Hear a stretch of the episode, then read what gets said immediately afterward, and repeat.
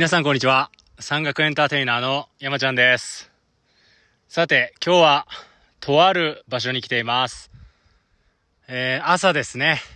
降りたての登山口、もう夜中ですけど、夜中にね、降りたての登山口をスタートして、えー、太郎平、薬師沢、そして、えー日本最奥の秘境、秘湯と言われた高間ヶ原温泉。ここを経由してですね、今、僕は赤牛岳というところにいます。赤牛岳、日本最奥の秘境ですね。北アルプスでも、一番遠い山と言っても過言ではないでしょう。赤牛岳。ここからね、あの薬師岳のカールがよく見えるんですよ。この間ね、あの配信でお伝えさせてもらった薬師岳のカール。それの、えー、カールがよく見える薬師岳の裏側ですね。裏側の方に来ています。天気も良くて、とっても綺麗ですね。いやー、結構時間かかりましたね。高間原、高間ヶ原温泉から、温泉沢っていうところを、こう、遡上してくるというか、登ってくるんですけど、やっぱ水量が多くて結構大変でした。もう沢登りみたいな感じで、それまでの道もね、結構大変だったんですけど、長い道のりでしたけど、なんとかね、温泉疲れました。いやー気持ちよかったですね。あの、小屋番さんがいて、あの、高間ヶ原温泉はまだ営業してないと思うんですけど、営業準備で小屋番さんがいて、で、えー、昨日ちょうどね、7月の今日3日なんで、昨日2日ですね。ちょうど温泉を整備して、お湯引っ張ってきて、綺麗にしてくれたとこだったらしいです。もう、あの、あなたのために、こう、綺麗にしたようなもんですよって呼ばれましたね。一番風呂でした。まあ、あの、小屋番さん入ってたんで、正確に言うと二番風呂ですけど、とっても気持ちよかったです。さて、えー今日は、ここからですね、さらに奥、えー奥黒部というところに降りていきます。黒部ダムの方ですね。で、えー平の渡し場という渡し場まで行って、渡し船に乗りたいと思います。今日の目的はね、それなんです。温泉でも、赤牛岳でもなく、ですね、山奥の、えー黒部湖、湖の上にある渡し船。人知れず、えー運航してるですね、渡し船で風情を感じようというのが今日のテーマなので、えーここからまた頑張っていきたいと思います。それでは、また、バイバイ。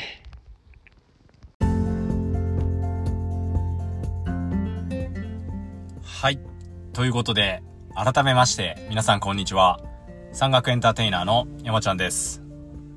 さて、今お聞きいただいた音源で、僕が、えーどこに行ってきたか、分かっちゃったかなと思うんですけども、久々にね、えー行ってきましたので、えーそのお話をさせていただきたいと思います。今回行ってきたのは、北アルプスの赤牛岳ですね。北アルプスで最も遠い、一番遠いと言われているこの赤牛岳に行ってきました。今回のね、山旅というか、旅はいろんなこの目的があって、まあちょっとさっきの音源で話しましたけども、えー日本最奥最後の秘境と呼ばれた、えー高間ヶ原温泉と、えーその上ですね、え赤牛岳の奥にある平の渡という渡し船ですね。これに乗りたいなということで行ってきました。工程自体がものすごく長くて、すごい喋りたいことがたくさんあるんで、ちょっと今回、えー前編後編に分けたいと思います。なので、えー前編はスタートから赤牛岳までですね。スタートから薬師沢を越えて温泉に入って赤牛岳に行くまでの、うん、この工程を前編。赤牛岳から向こうですね。えー、平の渡しとか、その渡った後とかのお話を後編でお話ししたいと思います。ではね、早速今回の工程について、えっ、ー、と、お話ししていきたいなと思います。えー、今回も、まあ、このラジオでは何回か登場してますね。えー、薬師岳の登山口、折り立てから入山します。折り立てはね、あの、有峰の有料林道ですね。通っていかないといけなくて、時間規制があるんで、どうしても早い時間に出発できない。ゲートの時間が朝6時から、えー、夜の8時までなんで、どうしてもこの時間内にゲートに入っちゃわないと、早い時間にスタートできないので、仕事が終わってからすぐですね、亀貝の料金所というとこですね、ゲートに向かって、ゲートインして、えー、夜中のスタートということで、ちょっとだけね、えー、降り立ての登山口の駐車場で仮眠してから、えー、夜1時にスタートしました。で、えー、薬師岳方面ですね、えー、太郎平に、えー、登って、太郎平から、えー、薬師岳に行かずに、今度はね、下に降りていくんですよ。薬師沢というとこに降りていきます。薬師沢。もうね、そこには小屋があって、薬師沢小屋っていうのがあるんですけど、もう営業されてて、えー、まあ夜中に通過したんで、誰にも会ってないんですけど、沢沿いにね、小屋が建ってます。このね、薬師沢小屋、ご存知の方も多いかもしれないですね。イラストレーターさんの大和恵子さん、大和恵子さんの書いた黒部源流山小屋暮らしっていう本の舞台になった場所でもあります。黒部源流山小屋暮らし。このね、黒部の界隈の山小屋でのこの生活を描いた本になりますんで、もしね、ご興味のある方おられましたら、読んでみられたら、すごくこの界隈のことよくわかりますんで、面白いかなと思います。おすすめの本ですね。薬師沢小屋を通過したのは、夜中というか、まあ、早朝ですよね。明るくなり始めた頃で、えー、ここは一応あの、北アルプスの秘境、日本最後の秘境なんて呼ばれたりもする、雲の平につながる道でもありますんで、ここをね、経由して、雲の平に向かわれる方っていうのも結構います。まあまたね、あの機会があれば雲の平の話もしたいかなと思うんですけども、今日はその分岐から雲の平には行かずに川沿いですね。黒部川の川沿いをずっと高間ヶ原温泉に向かって進んでいきます。この道を大東新道と言います。大東新道。大東と書いて大東ですね。昔、この辺は、えー、森武田という鉄鉱石ですね。えー、鉱山資源が取れた場所でもありました。その、まあ、採掘の作業ですね。される方が、えー、取った、えー、要は掘り出した鉄鉱石、森武田を担いで、長野県側ですね、に勃火する。要は届ける。その作業道が、この大東振動だったそうです。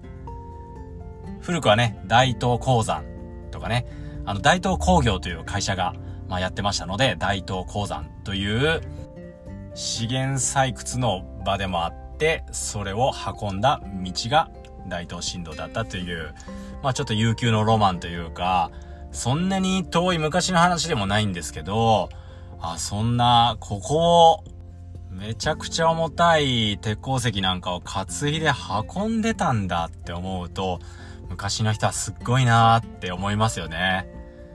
ところどころにね、なんかその名残っぽいものもあったりするんで、そういう雰囲気を感じてもらいながら歩くのもいいかなと思うんですけど、なんせ、沢沿いの道なんで、まあ、雨が降ったりすると増水して通れなくなったりもします。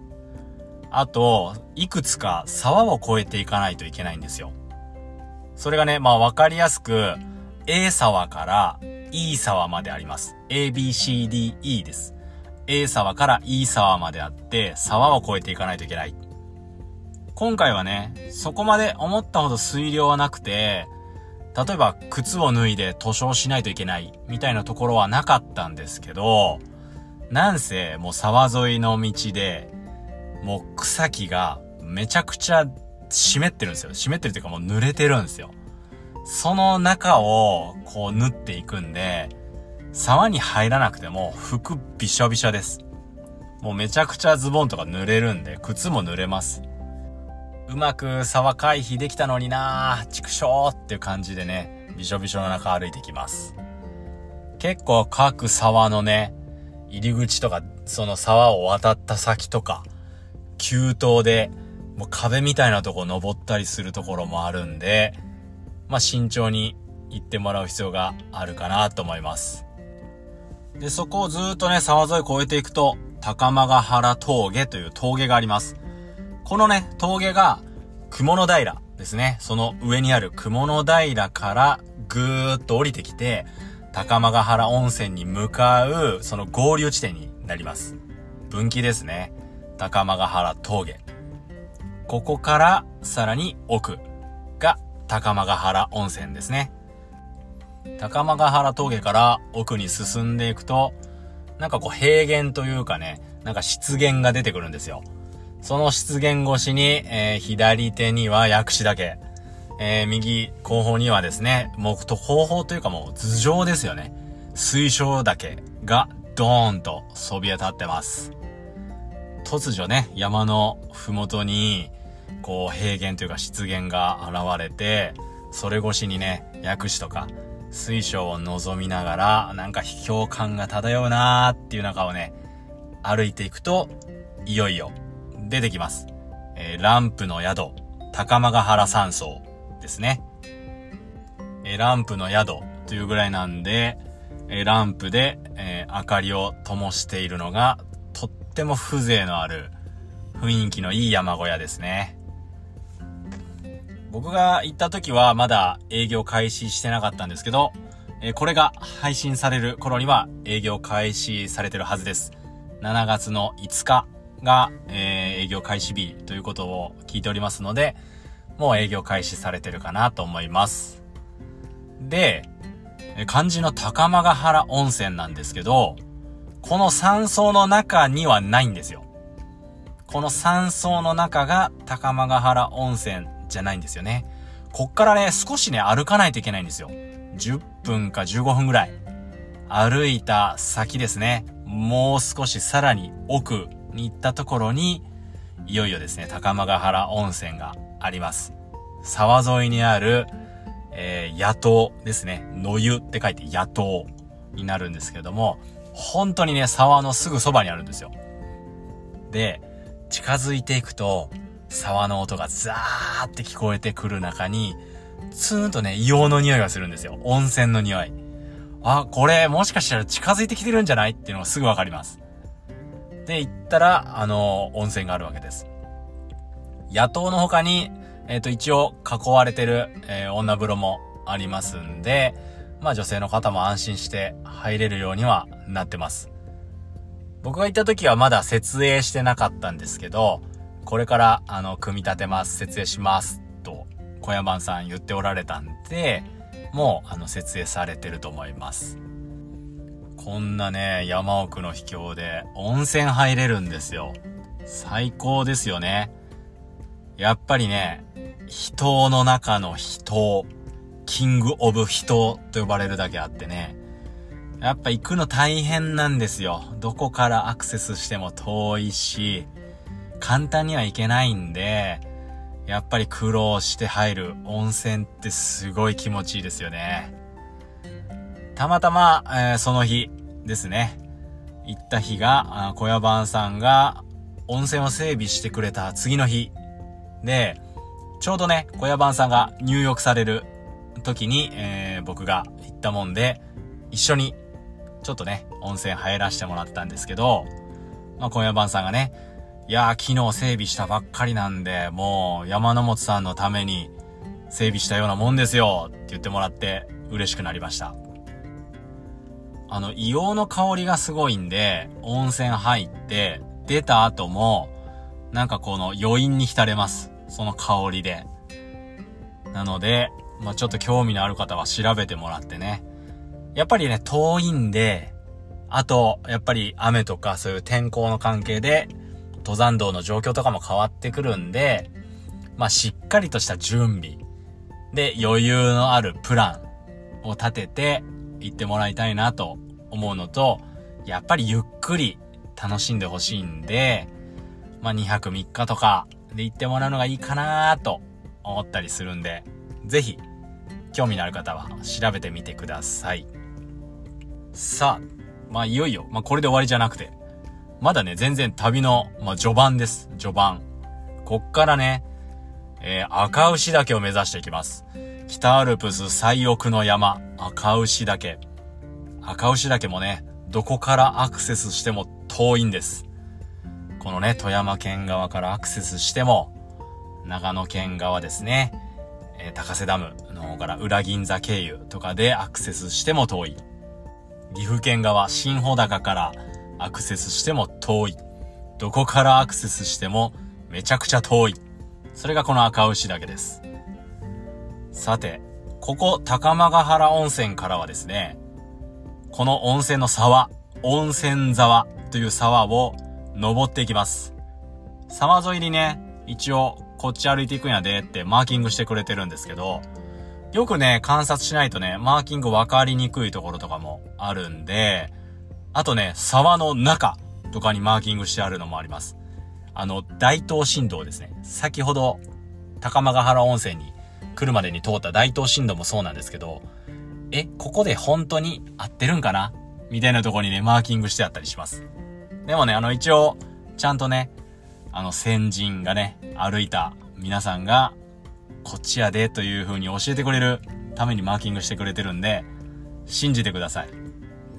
大丈夫だと思います。どうしてもね、不安という方は、今の、本当に山アップとか、地図アプリがすごく便利なんで、逐一ね、確認してもらった方がいいです。昔はね、こういう山でね、地図アプリとかなかったんで、現在地、わかりにくかったんですね。迷うことも多かったと思いますけども、今はね、すごく便利な機能、システム、アプリがありますんで、大いに活用してください。さて、この温泉沢ですね。もう、沢のね、右渡ったり左渡ったりってね、こう、あっちこっち行かされます。で、やっぱりもう、どうしても、塗装しないといけない場所もあります。あんまりね、足とか靴濡らしたくなかったんで、脱ぎました。一応脱ぎました。短い図書については、なんとかね、石投げたりとかして、こう足の置き場作ってみたりしたんですけど、かなり水量もあるし、勢いもすごいんで、もう潔く脱いで渡りました。温泉沢をずーっと登っていって、えー、尾根に取り付くんですよ。尾根に取り付いて、少し急登の尾根を上がると、その上に、温泉沢の図庫というポイントがあります。図庫、よく出てきますね。頭、頭と書いて図庫と読みます。温泉沢の図庫。ここから稜線沿いに赤牛岳に進んでいきます。その反対側にはね、水晶岳があるんですけども、新穂高とか、えー、裏銀座ですね。長野県側からアクセスしたら、この水晶岳を越えて赤牛岳っていう形になるんで、結構ハードなコースにもなったりします。まあ、こっからもね、赤牛だけ見えるんですけど、まあ、結構あるんですよ、距離が。なんやかんやで。で、頑張っていかないといけないなーって思うんですけども、この温泉沢の図工の時点で結構見晴らしいいんで、薬師岳もバーンって水晶、赤牛岳、裏銀座、ね、遠くは槍ヶ岳方面まで見えるんで、眺めはめちゃくちゃいいです。なので、そういう眺めを楽しんでもらいながら、稜線歩きをずーっとしてもらって、頑張って頑張って赤牛まで行きます。気温が暑くて結構バテましたね。やっぱり暑いとバテますね。行く時はね、水分補給とか、あとはエネルギー補給しっかりしてバテないようにえ行ってもらったらなと思います。いよいよ着きました。赤牛岳。いやー、遠かったですね。かなり時間かかりました。えっ、と、12時間ぐらいかかりましたかね。ただ、ただ、まだこの旅の半分も来てないぐらいかな。なので、えここからさらにですね、えー奥、え今度は読売新道という道を降りて、いよいよ平の渡し場というところから船に乗っていきます。手前にね、奥黒部ヒュッテという小屋があるんですけど、ここもまだ営業されてませんでした。赤牛岳から、えー向こうの工程については後編でお伝えしたいなと思いますんで、またちょっと楽しみにしていただければなと思うんですけど、まあ、ハイライトとしてはもうね、大東振動のこの悠久のロマンを感じながら、苦労してたどり着いた先で温泉に入ると。もう温泉チャポンはめちゃくちゃ気持ちよかったですね。あの沢がほんとすぐそばにあるんで、温冷、温冷できます。沢めちゃくちゃ冷たいです。